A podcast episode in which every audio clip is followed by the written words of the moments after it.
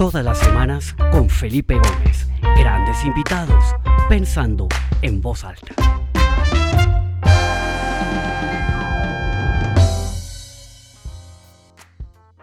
Bueno, muy buenas tardes para todas las personas que se conectan desde diferentes partes del mundo. Bienvenidos a esta nueva edición del programa Pensando en Voz Alta.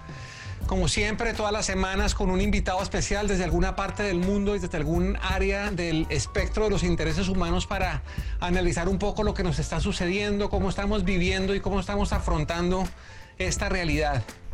Mi nombre es Felipe Gómez, les doy la bienvenida y le doy la bienvenida a mi invitado de hoy, Adrián García Arañoz, quien está en Madrid. Él es español de nacionalidad, pero vive en Nueva York, está en este momento en Madrid, y es el presidente global de Endeavor, una organización que admiro muchísimo y que conozco hace muchos años, que apoya e impulsa el emprendimiento de alto impacto.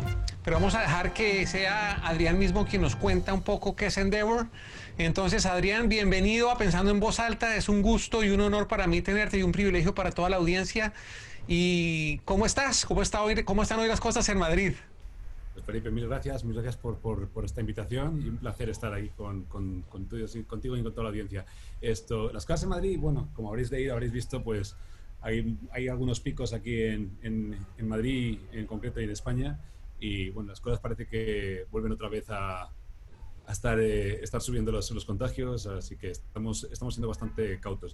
Nosotros llevamos bastante resguardados un par de semanas, así que no sé si es una cuestión de paranoia o precaución, pero una mezcla de ambos, pero sí que estamos viéndolo un poco con mucha cautela, sí. Me decía algún amigo que vive en Madrid que sí es un pico, pero es un pico distinto al anterior, porque en el anterior la mayoría de la gente terminaba en la UCI, lo que hizo que el sistema de salud casi que colapsara. En ese momento sí hay un pico, pero también es un pico de gente asintomática o con unos síntomas leves. ¿Eso es acertado? ¿Es un poquito lo que está pasando? Así que más test, más gente asintomática, también las edades son menores, lo cual quiere decir que lo que es la gravedad es inferior. En la anterior era mucha gente mucho más mayor, así que también eso afectó en que muchos pues, lo típico que hemos visto, ¿no? Que afectaba mucho más de forma grave a gente mucho más mayor, ¿no? Entonces, en este caso ahora sí que estamos viendo que la tendencia es pues gente 40, 50, muchos positivos, asintomáticos, pero no es la gravedad que había en las últimas que hubo antes, incluso donde empezó todo en España, la primera comunidad autónoma que fue en el País Vasco. Hay gente que me ha dicho que es verdad que había un estado de alarma, pero por otro lado los hospitales no estaban llenos, ¿no? ¿Y hay restricciones? ¿La gente puede salir? ¿Los restaurantes están abiertos, etcétera? ¿O está todo otra vez como en modo cuarentena? ¿Cómo está la situación en este momento de libertad y de poder salir, etcétera? Yo creo que hemos estado en modo agosto en España, que ese es el modo tradicional, es el destino de vacaciones, pues todo el mundo en modo agosto. Yo creo que ahora en septiembre, que empezando hoy, ahora vendrán algunas de estas restricciones. Ayer mismo pasaba esto, ¿no? Que iban a abrir las escuelas privadas en Canarias, ¿no? En las Islas Canarias, y en la noche de ayer ya dijeron que no estaban permitidas abrirlas, así que iban a demorarlo unos días, ¿no? 20 días o algo así. Así que sí que estamos viendo que están volviendo ahora ciertas medidas. Vamos a ver qué significa. A día de hoy no se ha anunciado nada, pero esto, como la última vez, puede cambiar de la noche a la mañana. Pero no creo que vaya a ser tan radical como la última vez. España, o Madrid por lo menos, bueno, y España en general, fue bastante radical. Y mira que yo vivo en Nueva York, te comentaba antes, ¿no? En Nueva York al menos se podía salir. No estaba nada abierto, pero podía salir a dar un paseo. Yo tengo hijos, podía salir a dar una vuelta con ellos, ¿no? Podía ir al parque y demás, al menos respirar. Aquí es que no permitían eso. Aquí daba igual que tuvieras hijos, no podías salir a la calle. Solamente se podía salir si tenía un perro, entonces, o animal, mascota, ¿no? Entonces, con perros se podían salir, pero era la excepción. Ni mayores, ni menores, ni pequeños, ni grandes, nadie podía salir. Entonces, al menos me sentí más afortunado en Nueva York estando ahí, que podía salir con precauciones, que aquí, que fueron bastante radicales. Esperemos que esta vez no sean tan radicales. Pero bueno, todo lo dirá las medidas, ¿no? Muy bien, Adrián. Bueno, pues entremos en materia porque tenemos un tiempo limitado.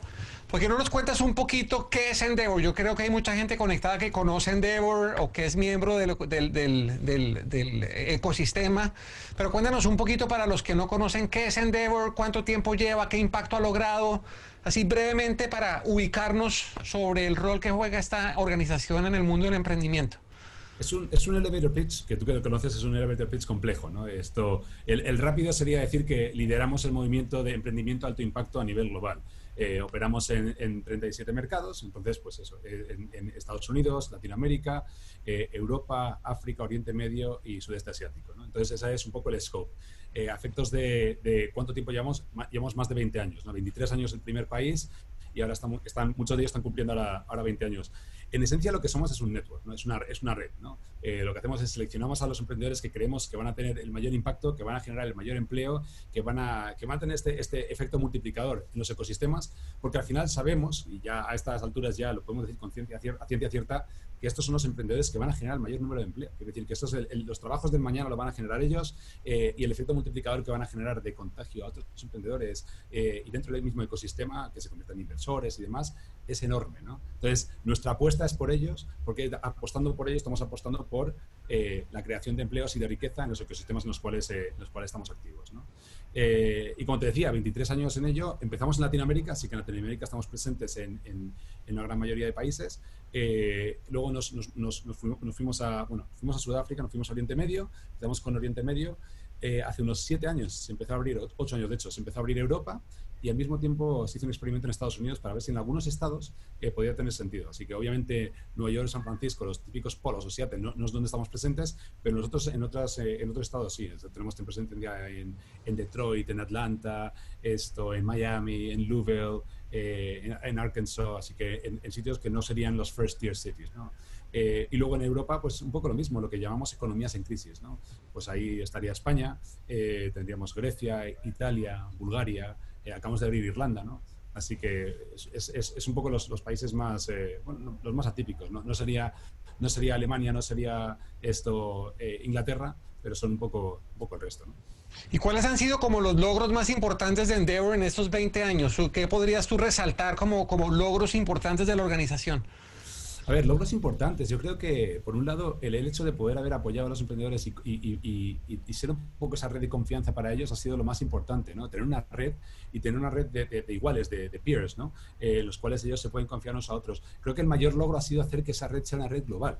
Es decir, que a mí lo que más me encanta es ver cómo podemos conectar a emprendedores de Colombia, por ejemplo, con emprendedores de Turquía, ¿no? Y que nunca uno pensaría. Y pueden ser completamente distintos sectores y, sin embargo, siempre puede haber apoyo, ¿no? Yo siempre pongo el ejemplo claro, yo durante 5 años dirigí la operación de España. Entonces, la parte de España lo conocí bien, el ecosistema lo conocí bastante bien en su momento. Y pongo el ejemplo de una cadena de restauración que había, que es un emprendedor de Endeavor, y cómo luego en su proceso de venta de la empresa se dejó guiar por un emprendedor tecnológico. Así que nada que ver, quiero decir, estamos hablando de restauración, tecnología, ¿no? Y sin embargo fue su mayor guía en la hora de poder saber hacer, qué hacer, cómo hacer. Pues lo mismo que pasa con sectores completamente dispares, pasa con emprendedores que están en países que están en las antípodas, ¿no? Entonces, el poder formar esta red, yo creo que el mayor logro es la red. Es una red que es una red de confianza, una red por y para emprendedores 100%, ¿cuál hay? Sí, hay mucha presencia del mundo corporativo que ya lo ha hecho, que ya lo ha vivido, y luego mucha presencia también de emprendedores que hemos ido seleccionando, que a día de hoy son más de 2.000 emprendedores a nivel global, ¿no? Más aparte de los mentores, que bien conoces también, y el resto de los corporativos que también nos apoyan en las distintas filiales, ¿no? Excelente. Bueno, Adrián, llegó enero, febrero, marzo, veníamos todos a una velocidad avanzando con una cantidad de proyectos y llega esta pandemia y nos mueve el piso a todos. ¿Qué ha pasado desde marzo hasta ahora con los ecosistemas de emprendimiento en los diferentes países donde operan ustedes? Un emprendedor pues claramente se apoya, pues como dijiste tú, en la red de otros emprendedores, pero pues están los fondos de capital de riesgo, están las incubadoras, están los ángeles inversionistas, está todo un ecosistema que ayuda y que promueve a que el emprendimiento pueda despegar y realmente ser exitoso. ¿Qué han visto ustedes? ¿Qué ha pasado con este ecosistema de emprendimiento? ¿Se ha afectado de alguna manera negativa o positivamente en esta pandemia? ¿Cuál es el diagnóstico después de 5, casi 6 meses desde que comenzó todo este tema de la pandemia del COVID-19? Vamos, hay que verlo un poco por fases. Yo te voy a analizar la perspectiva primero del emprendedor, ¿no? Y luego, si quieres, podemos extenderlo a lo que es el ecosistema inversor y demás, y está todo encadenado, ¿no? Pero por la parte del emprendedor, claro, lo primero que nosotros hicimos fue volcarnos hacia nuestros emprendedores. Eso es lo primero. Esto es una cosa, no tiene precedente, entonces había que ver qué podíamos hacer, ¿no? Obviamente había distintos tipos de emprendedores o distintos grados de afección a cada emprendedor, ¿no? Tienes emprendedores a lo mejor que tenían negocios a lo mejor más tradicionales. Vamos a poner una cadena de restauración. Si tienes una cadena de restauración y tu país ha cerrado el país, ha limitado lo que en Madrid, por ejemplo, o en Nueva York incluso, ¿no? No puedes salir, no puedes ir a consumir, no puedes estar dentro, pues tienes que cerrar tu local, no hay mucho más que hacer, ¿no? Entonces, en ese momento intentamos ver cómo podíamos darles apoyo unos con otros, pero más que nada era formar una red y los que vivían un poco en tu futuro darles apoyo a los siguientes, ¿no? Entonces, es decir, pues los emprendedores de Indonesia y de Italia, que fueron los primeros en vivirlo de forma fuerte, podían asesorar a las siguientes que estaban viniendo, porque esto fue, afectó como una ola, ¿no? Entonces, estas primeras empresas, la verdad es que poco que hacer. Yo recuerdo un artículo de The Economist que apareció poco después de que surgía todo, en la cual hablaban de 3 clasificaciones de empresas, y yo siempre me quedé con esa clasificación, ¿no? Que hablaban de sinking, swimming y surfing, ¿no? Y eso es lo que hemos visto, ¿no? Entonces, esta primera clasificación serían los que estaban sinking un poco, y entonces con ellos era intentar darles apoyo y, como siempre decíamos, un poco ser humano, pero es que tampoco había mucho más que se podía hacer, intentar guiarles en la medida que se podía, pero más que grupos de apoyo, poco más, ¿no? En los que estaban swimming, intentar que ese swimming no se convirtiese en drowning, ¿no? En sinking. Entonces, es un poco intentar ver qué se puede apoyar, cómo podíamos hacer contactos con la red, qué podían reajustar de sus negocios, ¿no? Obviamente, si hay negocios que están enfocados en el mundo, como por ejemplo turístico, pues a lo mejor tenían poco que hacer o tenían que repensarse por completo, ¿no? Entonces, eso fue un poco la siguiente parte dentro de estos emprendedores que estaban swimming, era enfocarse en la ayuda. Y luego están los que están surfing, ¿no? Que son los emprendedores que realmente les pilló esto en el mejor momento. Ya tenían todas las herramientas montadas y directamente se puede. Hoy mismo, esta mañana, aprovechando que estoy en España, todavía se pueden hacer reuniones en persona. Me fui a visitar a unos emprendedores que tienen una empresa de venta de coches de ocasión, que son emprendedores en Endeavor también. Empezaron hace 5 años que los conocí yo, eran emprendedores, estaban vendiendo su 8º vehículo y el mes pasado estaban cerca de los 1.000 vehículos vendidos, ¿no? Al mes, ¿no? Todo en modo digital, así que ya no estás yéndote a un concesionario a probar el coche y demás, sino que ahora es, oye, está todo a un clic, está todo está presentado ahí, wow. Tienes todas las estadísticas, ¿no? Y esto, sin embargo, les ha ido como un tiro, ¿no? Pero igual que a ellos, tienes empresas de delivery, tienes empresas, así que les ha ido muy bien. Entonces, esas son las 3 clasificaciones un poco emprendedores. Los primeros, como te decía, a lo mejor un poco menos que se podía hacer, salvo dar un poco de apoyo. A los segundos, intentar ver qué se podía hacer, porque había mucho lo que podíamos apoyar. Y los terceros, la verdad es que lo tenían bien. Ahí también pudimos ayudar mucho, pero sin embargo estaban en su momento dorado, ¿no? Adrián, para darnos una idea más o menos cómo se dividen esos 3 grupos dentro de los emprendedores de Endeavor. ¿Cuántos? Me imagino que había un grupo que les fue de maravilla, porque como dices tú, fue una gran oportunidad lo que pasó. Otros están ahí pues tratando de sobrevivir la situación, pero otros realmente pues se les complicó mucho. Pues sabemos todo lo que ha pasado con las cadenas de restaurantes, etcétera, que turismo. Más o menos, ¿cómo se distribuyen esos grupos dentro del portafolio de ustedes? Sí, me encantaría decirte que tercera parte, pero no es así. Quiero decir, al final hay unos pocos que podrían ser un 15% que están en esa situación óptima, y algunos más que están ahora, están readaptando sus modelos y están llegando ahí. Otros que han estado, les ha ido ok. Otros que están haciendo lo posible por sobrevivir porque les ha afectado el modelo de forma fuerte, y luego los que han. Así que habría como unas 5 clasificaciones, de los cuales te diría yo que hay un 15-20% que lo está sufriendo muchísimo, otro tanto que está en esa parte que yo te decía del swimming, que también que no lo está pasando bien, pero por ahora el negocio en sí sobrevive con otros ajustes, y luego están el resto de los emprendedores que están un poco en una situación un tanto mejor, pero no es un reparto equitativo. No te puedo decir es 50%, es más bien que lo estén sufriendo son más. Los que han podido readaptarse también han sido varios, así que sí que te puedo decir que ha habido un cambio en lo que es la clasificación. Lo que vimos en primera instancia, en el primer mes o 2 meses, es muy distinto a lo que vemos ahora, ¿no? Porque sí que ha habido gente que ha sabido readaptar el modelo completamente, ¿no? Y entonces a eso sí que les ha llegado el momento ahora, ¿no? Ok. Bueno, ¿y qué ha pasado con lo que rodea a los emprendedores, ¿no? El emprendedor, con los inversionistas, ¿qué ha pasado con los fondos? ¿Los fondos se pusieron un poquito en hold o están invirtiendo agresivamente? ¿Qué estás viendo tú frente a lo que rodea al emprendedor y hace que ese emprendimiento sea un emprendimiento que eventualmente despega y es exitoso y genera empleo, etcétera? Bueno, lo que están enfocándose mucho ahora los fondos es en la parte de la rentabilidad, ¿no? Están buscando mucho qué se puede hacer para que la empresa sea rentable, ¿no? Entonces, si ahora mismo tú puedes probar que tu empresa está siendo rentable en las situaciones actuales, entonces ahí sí que hay peleas por inversores por entrar. Y hemos visto más de una ronda en la cual pues se ha quedado más de uno fuera porque es que había peleas para poder entrar. Sin embargo, en las otras pues es más difícil.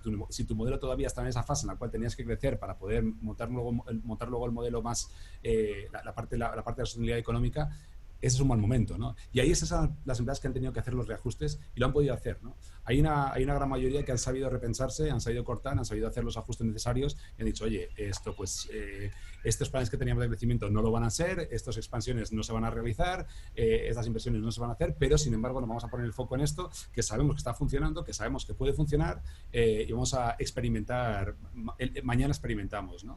Y con eso, claro, los inversores están... Obviamente están siendo mucho más cautos, yo creo que en el inicio fueron mucho más cautos de lo que están siendo ahora, ahora están viendo también las oportunidades. También no nos olvidemos que muchas de las grandes empresas que vemos a día de hoy o surgieron o reafianzaron durante grandes crisis, ¿no? Y esto no deja ser otra de estas crisis y esta es otra oportunidad. Así que los grandes inversores, muchos de ellos están viendo ahora la oportunidad. Si hay una empresa que tenía poco tiempo, ha sabido readaptar el modelo y está creciendo, la oportunidad es dorada, ¿no? Si no estaba sabiendo readaptarse, obviamente... pues es momento de ser más cauto, ¿no? Pero sí, es curioso ver, están los dos lados, ¿no? Hay la cara de la moneda en la cual se están peleando inversores por entrar en ciertas rondas, que lo estamos viendo, y la cara de la moneda en la cual está costando mucho levantar rondas. Pero, una vez más, es el momento de las oportunidades. Estamos viendo empresas o resurgir de empresas que ya había o empresas nuevas que están surgiendo en base a ideas que ya se tenían, que tienen potencial mucho más, vamos, un potencial enorme, sobre todo con la realidad actual, ¿no? Bueno, ahora hablemos un poquito sobre el proceso de emprender como tal. Ayer justamente leía la historia de un buen amigo mío en Colombia que empezó la pandemia y entonces se le ocurrió hacer unos muebles para los home office en cartón corrugado, súper bajo costo, y mejor dicho, está volando, está vendiendo miles y miles y miles de muebles. Gente ingeniosa que ha sabido de cierta manera olfatear y sentir las oportunidades que surgen ante una coyuntura como esta. Igual tanta gente talentosa y preparada que ha perdido su trabajo y que se encuentra ante una disyuntiva y dice, bueno, pues voy a ver si monto algo. ¿Han visto ustedes como una aceleración en el proceso de generación de nuevas ideas, de gente que quiere lanzarse al vacío, emprender, gente que venía de una carrera corporativa y ante la coyuntura quiere emprender? ¿Has visto un poco esa dinámica en algunos de los mercados donde operan? Sería relativamente pronto para poder decirte ahora mismo. Ten en cuenta que como nos enfocamos mucho más en estos emprendedores un poco más consolidados, claro, no te podría decir. Lo que sí que he visto es mucha readaptación de modelos, ¿no? Modelos que a lo mejor estaban funcionando, sí, sin una escalabilidad demasiado, con escalabilidad, pero con no una cosa ambiciosa, que de repente han podido darle la vuelta. Y ahora mismo están escalando a otro ritmo, ¿no? Y eso sí que ha sido una oportunidad. Y luego sí que es cierto que hay mucha gente que por necesidad va a poder emprender, ¿no? Porque ha visto una oportunidad, como tú bien dices, el ejemplo de los muebles corrugados es una, o porque están ahora mismo en una situación en la cual han tenido que dejar de trabajar por A o por B y sin embargo han visto que hay una oportunidad o es el momento en el que pueden perseguir esa oportunidad que siempre tuvieron, ¿no? También no vamos a olvidar que muchas veces la idea que tenemos de emprendedores es siempre el veinteañero con el hoodie que deja la carrera, y ese caso es ínfimo. Quiero decir que esos son los que conocemos y los anecdóticos, pero realmente la gran parte de nuestros emprendedores, casi todos ya han pasado por el mundo corporativo, han hecho cosas anteriores, a lo mejor han emprendido anteriormente. No es el primer emprendimiento que tiene éxito. Sí, de vez en cuando sí que se da, pero son, como te digo, los casos excepcionales, ¿no? Así que el hecho de que ahora mismo haya una crisis y algunas personas pueden aprovechar para emprender, es una oportunidad de eso, luego, sí. Bueno, el tiempo va volando, nos quedan solo 10 minutos y yo quisiera que habláramos un poco sobre el rol o cómo ves tú el rol del emprendimiento en esta nueva fase de la historia de la humanidad. O sea, estamos entrando en un momento en donde todavía no sabemos el daño económico que se ha hecho realmente en términos absolutos en muchas economías. Pues se habla de una gran recesión global, hemos visto una pérdida en productividad, en output industrial, una cantidad de pérdida de empleo. Estamos en una coyuntura compleja y yo creo que ahí el emprendimiento y los emprendimientos de alto impacto y sobre todo esos que mencionas tú que están como surfing, ¿no?, que les está yendo también, van a jugar un rol protagónico en esta nueva realidad, ¿no?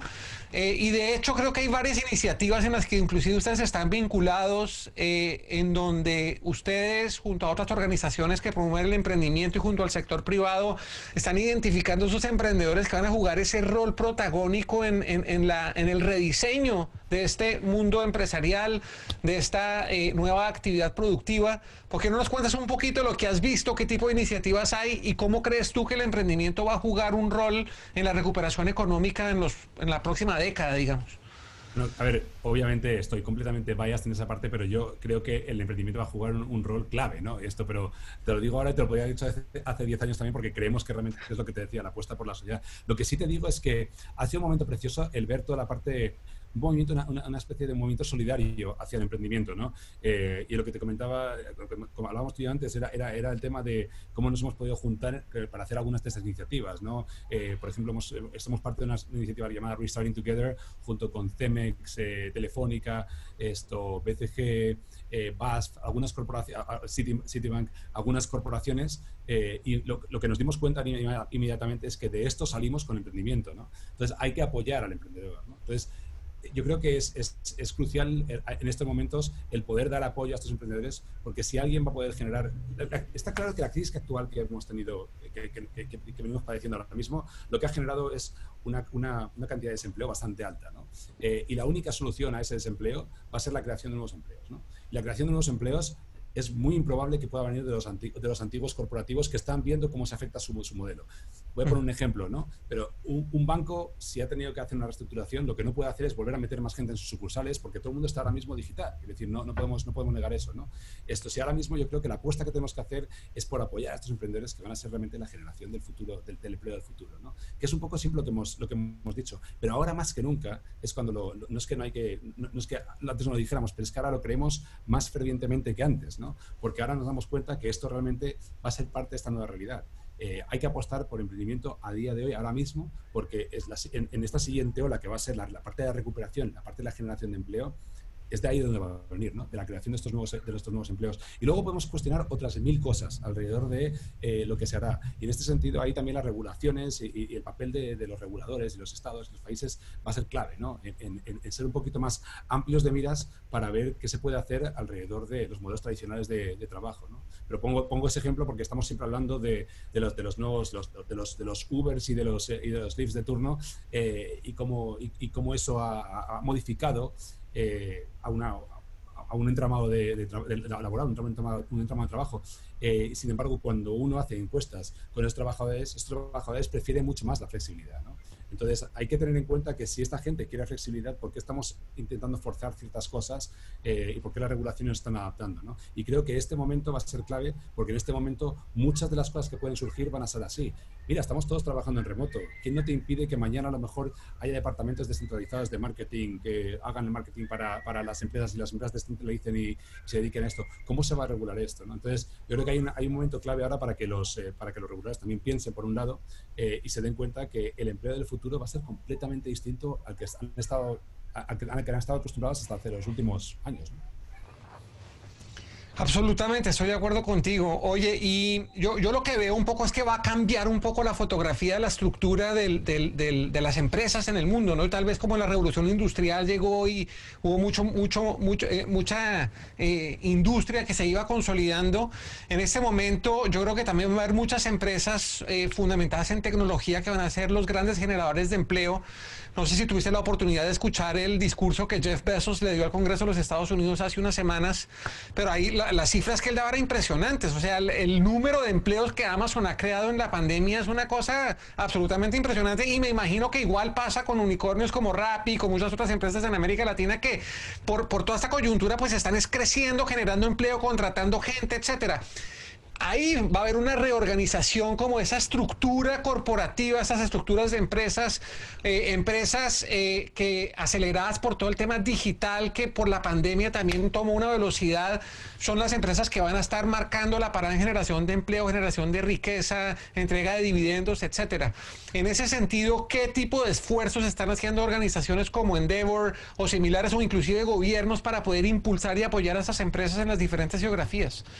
Sí, nosotros lo que estamos intentando hacer mucho es el posicionamiento, ¿no? Es poner muy claro en valor el hecho de que estas son las empresas del futuro y no se puede negar, ¿no? Entonces, lo que comentaba antes, ¿no? El modelo anterior ya es un modelo que pasó, el modelo nuevo es el que se viene, hay que ser muchísimo más abierto en qué es, cómo va a ser este nuevo modelo del futuro, ¿no? Está claro que esta pandemia ha provocado este tipo de cambio, ¿no? Al final, o estamos trabajando en estas empresas o estamos consumiendo de estas empresas, ¿no? Así que no podemos negar la utilidad de estas empresas, ¿no? Y por otro lado, está la realidad anterior que está ligada a lo que estamos viviendo actualmente, ¿no? Entonces, hay un momento ahora mismo que hasta ahora estaba viviendo de una forma muy gradual, pero que esta pandemia ha acelerado, ¿no? Es decir, si no podías salir a la calle, tenías que consumir un Globo o un Rappi, ¿no? Entonces, esa no era opción, ¿no? Si un restaurante no podía operar, la única forma que tenía de operar era hacer ser delivery, ¿no? Entonces, estas soluciones han provisto esa solución. Si no hubieran existido, ¿cuál habría sido la solución? Entonces, hay que ser un poco más abiertos y darse cuenta que la tecnología está aquí para quedarse, ¿no? Es un poco lo que estamos intentando posicionar es la importancia de lo que son empresas tecnológicas o lo que llamamos tech-enabled, ¿no? que tienen tecnología detrás, ¿no? Que al final esto es lo que está suponiendo esta pandemia, es una clara oportunidad para estas empresas, ¿no? Estas empresas que tenían toda la tecnología, desde luego que están explotando, ¿no? Te ponía el ejemplo ahora mismo de los coches de ocasión, pero igual que te pongo coches de ocasión, es que podría ser empresas de comida que han sabido adaptarse de delivery, o puede ser incluso de educación. Es que en la parte de gaming, de edtech, había muchas oportunidades, ¿no? Me frustra, por ejemplo, ver tantas empresas como vemos nosotros de educación, de EdTech, en Endeavor, y yo tener hijos en edad escolar y ver las plataformas que se están utilizando. Los colegios están intentando adaptar el modelo, están haciendo esto, están haciendo lo que hacemos nosotros de un Zoom y decir, pues ahora vamos a dar clase así. Pero tenemos plataformas que podían hacer las cosas mucho mejor y nadie las está... Estamos intentando volver otra vez al siglo XVIII, pero con una pantalla, ¿no? Entonces, hay formas de poder ser mucho más adaptativo. Lo que pasa es que requiere una inversión. No podemos pedirles a los profesores que a la noche a la mañana, porque además la pandemia fue así, se adapten a esta nueva forma de operar y la forma de dar clases y una nueva forma de evaluar también, ¿no? Entonces, pero sí que es cierto que lo que vemos desde nuestro lado es empresas con un potencial enorme que ahora mismo es el momento de apostar por ellas, ¿no? Totalmente. Y no solamente inversión, sino darle visibilidad a estas iniciativas. Yo creo que en eso que mencionas tú en la educación hay una oportunidad gigantesca, porque no muchos colegios están dando clases en Zoom y todos los niños tienen que conectar y ven al profesor 40 minutos escribiendo en el tablero. Eso hay métodos mucho más eficientes y mucho más efectivos que pueden y que están ahí disponibles, pero entonces hay que hacerlos visibles y que la gente los conozca para que los puedan implementar. Oye, nos preguntan si hay algún ejemplo concreto que nos podrías dar de cómo un emprendedor de Endeavor se adaptó utilizando estos enablers tecnológicos. No sé si de pronto una de estas cadenas de restauración que hizo, algún ejemplo que sea digno de resaltar de cómo una organización se adaptó y pudo, o por lo menos se está tratando de nadar ante estas circunstancias. Bueno, a ver, puedo poner ejemplos de empresas que han sabido adaptar su tecnología, ¿no? Lo que pasa es que no me gusta nunca decir nombres de empresas, pero voy a decir un nombre de una empresa, con mucho orgullo además lo voy a decir, que es Inspectorio, una empresa ecuatoriana, ¿no? Que realmente ha sabido adaptar completamente su tecnología para hacer toda la parte del tracking de COVID y demás, ¿no? Así que es realmente el pensar, tengo un modelo que puede hacer tracking de personas en un entorno laboral, nada que ver, y ahora de repente lo puedo hacer para otro entorno, dado lo que está ocurriendo en la situación actual, ¿no? Esto es un ejemplo de muchos. Una vez más, nunca me gusta dar ejemplos de nombres de empresas, porque luego me vienen de otras filiales y me dicen, oye, ¿por qué has dicho esta y no esta? Porque, pero lo digo con mucho orgullo. Podría darte más. Lo que pasa es que detesto dar nombres, porque luego se me echará alguien encima diciéndome, ¿por qué hiciste el ejemplo de la botella de agua y no el de la botella, el de la... Pero sí, o empresas, bueno, voy a hablar de otra, hablando de botella de agua, ¿no? Una empresa española llamada Closca, que vio la oportunidad de diseño, ¿no? Hacían unas botellas de diseño, unos cascos de diseño, y sacaron la oportunidad para poder hacer máscaras, ¿no? Tenían ya toda la infraestructura montada en China, sabían cuáles pueden ser sus proveedores para poder hacerlo, así que pudieron rápidamente dar la vuelta y tener un producto delivered en menos tiempo que podía adaptarse el resto, ¿no? Pero vamos, ejemplos hay a mares, sí. Bueno, para terminar, si hay alguien escuchando que tiene una idea, que está dudando, ¿no? Que está probablemente asustado, ¿emprendo, no emprendo? ¿Sigo esta idea, sigo esta pasión? ¿Qué consejo le darías tú? A ver, lo primero es... es mucho trabajo, no hay un éxito, y tú como emprendedor lo sabes, ¿no? Quiero decir, al final esto no es una, no hay un overnight success, esto es trabajo, trabajo, trabajo, ¿no? Lo que yo sí diría es, lo primero, si tienes una idea, háblalo con cuanta más gente que puedas mejor, sobre todo si es gente que sabe un poco más de ese sector, ¿no? Intenta llegar, pero la gente está muy dispuesta, si sabe del sector está muy dispuesta a darte consejos, ¿no? Entonces eso es lo primero, es habla tu idea, no tengas la impresión de que te van a robar la idea, que es lo que muchas veces la gente piensa, no quiero contar mi idea porque me van a robar. No, no, no, lo más seguro es que en el 99% de los casos no te la van a robar, ¿no? Así que lo primero que te diría es, habla tu idea, exponla lo más posible. Lo siguiente que te diría es, testéala, es tan fácil como ponerte a testear, ¿no? Al final, algunas veces los tests pueden ser tan sencillos como montar esa página web y ver si hay demanda o no hay demanda para cierto producto, y luego puedes ver si tienes que hacer el producto o si tienes que hacer el servicio, ¿no? Esto, y luego, una vez que ya has conseguido volumen y has conseguido probar que tienes un modelo, en ese momento hay organizaciones como Endeavor u otras que te pueden apoyar y te pueden poner en contacto con gente en la red para que puedas crecer. Excelente, muy bien. Pues Adrián, de verdad, muchísimas gracias por tu tiempo. Ha sido un placer escucharte, excelentes conceptos y excelentes pensamientos sobre lo que está pasando en el mundo del emprendimiento. Te quiero agradecer, y antes de cederte el micrófono para que te despidas, simplemente invitarlos a todos la próxima semana, el martes de la semana entrante, a la misma hora. Tengo una invitada magnífica de Colombia, Catalina Escobar, una emprendedora social que ha tenido un impacto absolutamente brutal en la erradicación de la pobreza extrema en Colombia a través de unos programas muy innovadores. Y vamos a hablar un poco sobre cómo esta pandemia ha afectado a esa población de la pobreza extrema, porque ha sido dramático como esto ha golpeado, ha ampliado las brechas de una manera dramática, y realmente tenemos como sociedad un desafío y una responsabilidad gigante ante todas estas personas que la están pasando realmente muy mal. Entonces vamos a hablar con Catalina sobre el impacto que ha tenido la pandemia en la pobreza extrema, particularmente en Cartagena, en Colombia, y en otros lugares donde ellos operan, como Medellín, Panamá, Chile, etcétera. Y creo que va a ser una invitada de lujo, súper interesante. Entonces les llegará el mensaje por email y por WhatsApp para que se puedan registrar a esa conversación. Adrián, te cedo el micrófono para que cierres, y si quieres despedirte y darle un mensaje a los oyentes, por favor lo hagas. Felipe, una vez más, mil gracias por la invitación, me ha encantado poder estar aquí charlando contigo.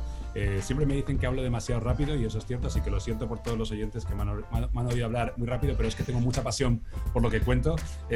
Soy un creyente en todo lo que es el emprendimiento, y más aún de la misión de Endeavor, pero ha sido un placer poder hablar contigo, y nada, creo que hago a esta disposición y a la disposición de todo el público.